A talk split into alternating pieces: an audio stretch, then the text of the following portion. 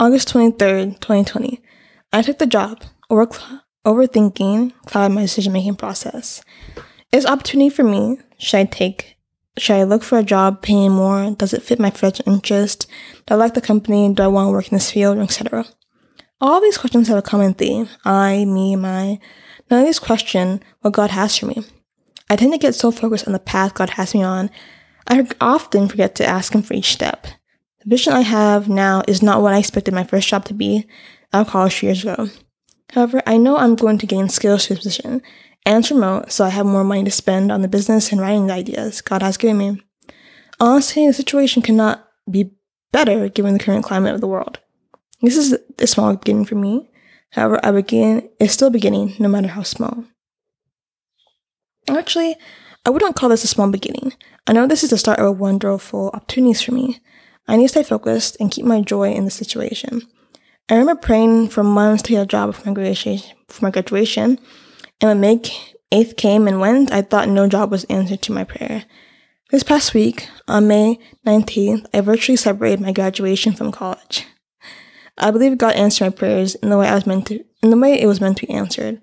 So I'll move forward from this point expecting good things. The section may seem random, but it's a thought running through my head all day. You know, it's rather easy to be Christian in the United States of America.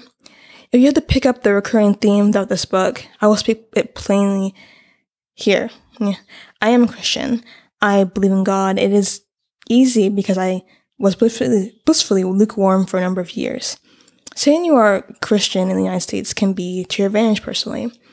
There are some exceptions, but in some cases, a good person and a good and a Christian are synonymous.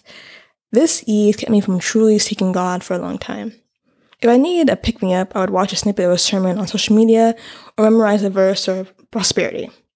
It was not until I was faced with a point where I had no idea what to do with my life that I turned to God. When can we just, when we can just get by with things, we just get by? What's the point of trying harder? I say this to myself in the same way I'm telling you. There are still areas of my life where I know I'm just getting by. Some days with God, writing, or business plans. Procrastination and a lack of consistency are my weaknesses. It was hard to admit this.